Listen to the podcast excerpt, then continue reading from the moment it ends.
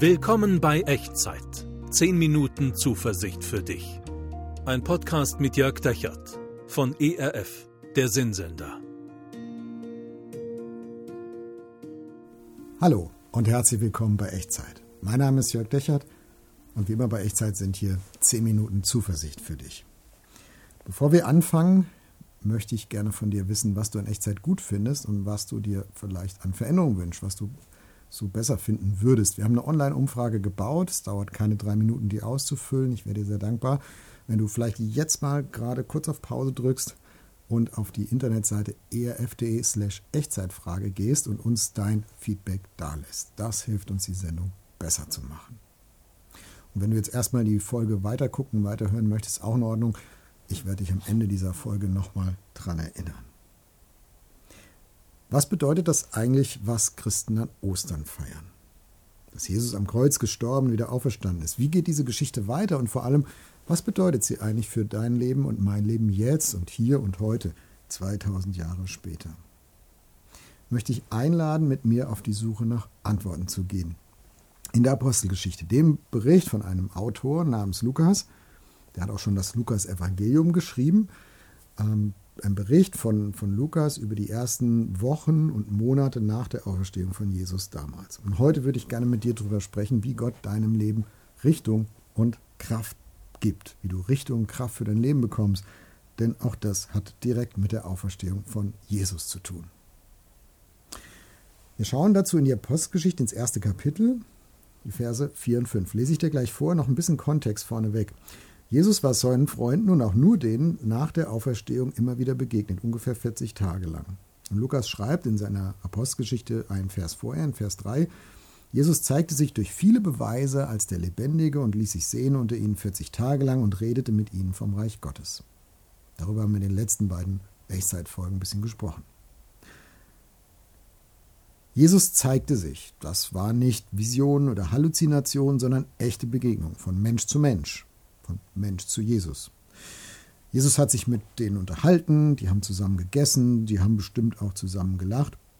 Und im Lauf dieser Begegnung erklärt ihnen Jesus immer wieder und immer mehr das Reich Gottes, also Gottes Traum von Leben und wie Gott ihnen allen einen Anteil daran gibt, indem sie Jesus nachfolgen, indem sie im Glauben dranbleiben und, und Gott immer mehr vertrauen lernen. Da haben wir in der letzten Echtzeitfolge auch drüber gesprochen. Ein neues Leben, das alle Lebensbereiche durchdringt und diese Welt ein Stück für Stück für Stück verändert.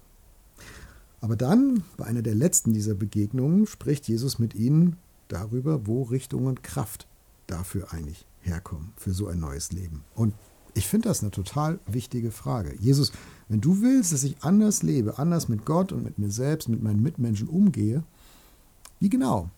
Also was genau willst du da von mir? Und vor allem, woher soll ich das nehmen? Also wo soll die Energie, die Ausdauer dafür hernehmen, die Power, die Kraft dafür hernehmen? Jesus hat vom Glauben nie als einem Schalter gesprochen, den man so umlegen kann und dann ist es, glaubt man halt, sondern von einem Weg. Theologisch nennt man diesen Weg Nachfolge.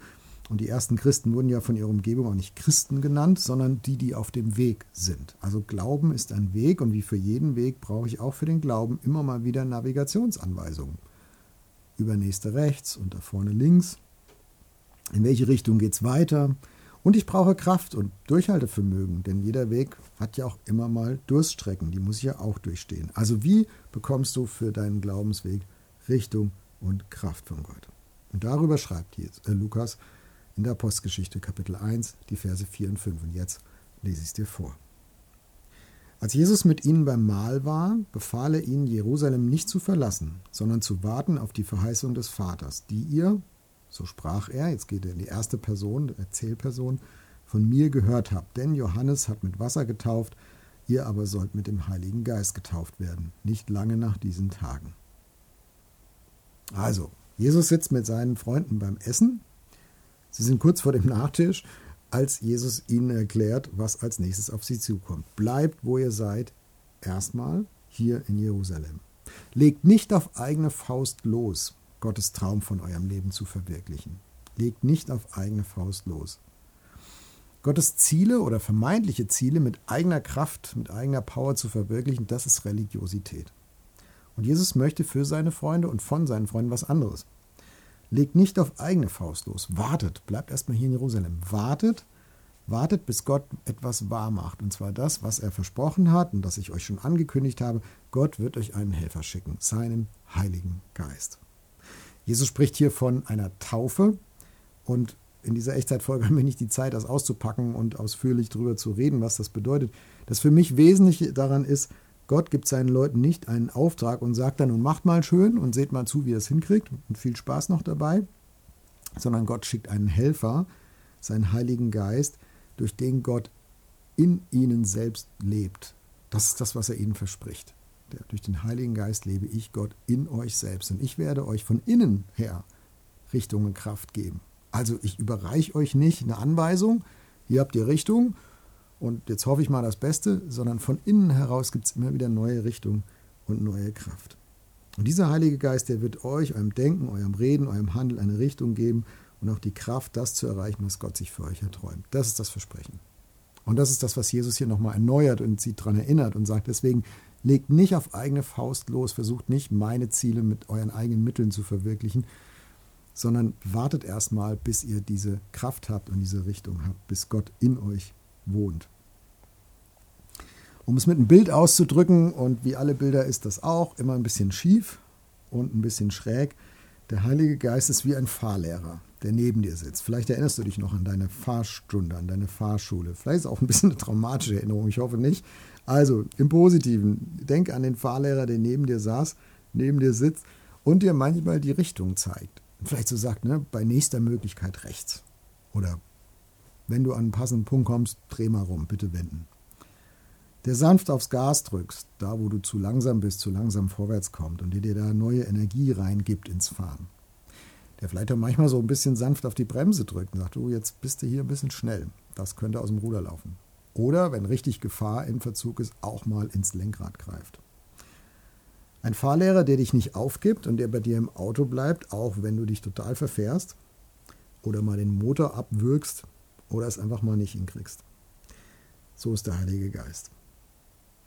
Und im Unterschied zur Fahrschule geht es beim christlichen Glauben nicht darum, dass irgendwann auch mal alles ohne Gott zu schaffen, so wie ohne Fahrlehrer zu fahren.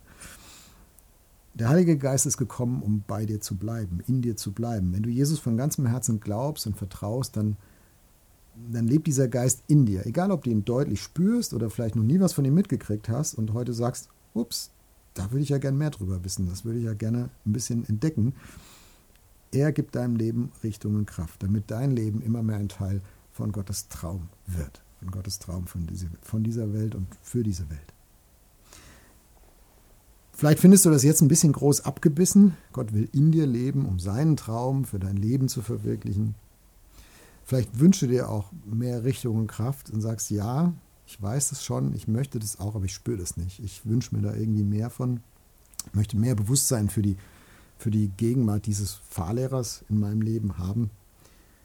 In beiden Fällen, hey, lass uns dafür beten. Und wie immer bei Echtzeit kannst du mit mir beten und die Worte, die du mich sagen hörst, so zu deinem eigenen Gebet machen. Ich bin überzeugt, Gott wird es ernst nehmen, wenn du es ernst meinst. Lass uns beten.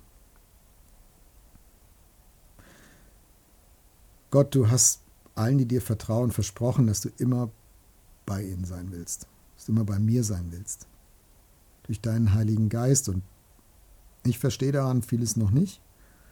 Aber eins verstehe ich, dass du mich aufrufst, dir zu vertrauen. Und ich möchte dir heute sagen, das will ich. Ich wünsche mir von dir Richtung und Kraft für mein Leben. Und ich wünsche mir auch, dass du mich aufmerksam machst für die Gegenwart des Heiligen Geistes in mir, in meinem Alltag, in meinen Begegnungen, in meiner Arbeit, in meiner Nachbarschaft, wo immer ich unterwegs bin. Mach mich sensibel, hilf mir, das zu lernen, dich wahrzunehmen und das mitzubekommen. Danke Gott, dass du deine Versprechen immer wahr machst. Amen. Also nimm das mit in deine neue Woche. Gott will nicht, dass du seine Ziele auf eigene Faust verwirklichst. Gott will deinem Leben Richtung und Kraft geben, aber durch den Heiligen Geist, der in dir lebt und der bleibt in dir, wenn du ihm vertraust. Und bevor ich dir den Segen Gottes mitgebe in diese Woche, hier nochmal die Erinnerung, ich würde gerne wissen, was du in Echtzeit gut findest. und was du dir anders wünschst, was du dir an Veränderungen wünschst. Wir haben eine Online-Umfrage gemacht, drei Minuten dauert es, die auszufüllen, erfd slash Echtzeitfrage. Danke, wenn du jetzt gleich nach dem Segen mitmachst und auf diese Internetseite gehst, und du würdest uns damit sehr helfen. Und jetzt, jetzt möchte ich dir Gottes Segen zusprechen und mitgeben in die neue Woche. Der Herr segne dich und behüte dich. Der Herr lasse sein Angesicht leuchten über dir und sei dir gnädig. Der Herr erhebe sein Angesicht auf dich und bewahre dir seinen Frieden. Amen. Das war Echtzeit. Zehn Minuten Zuversicht für dich. Ein Podcast mit Jörg Dächert von E R F, der Sinnsender.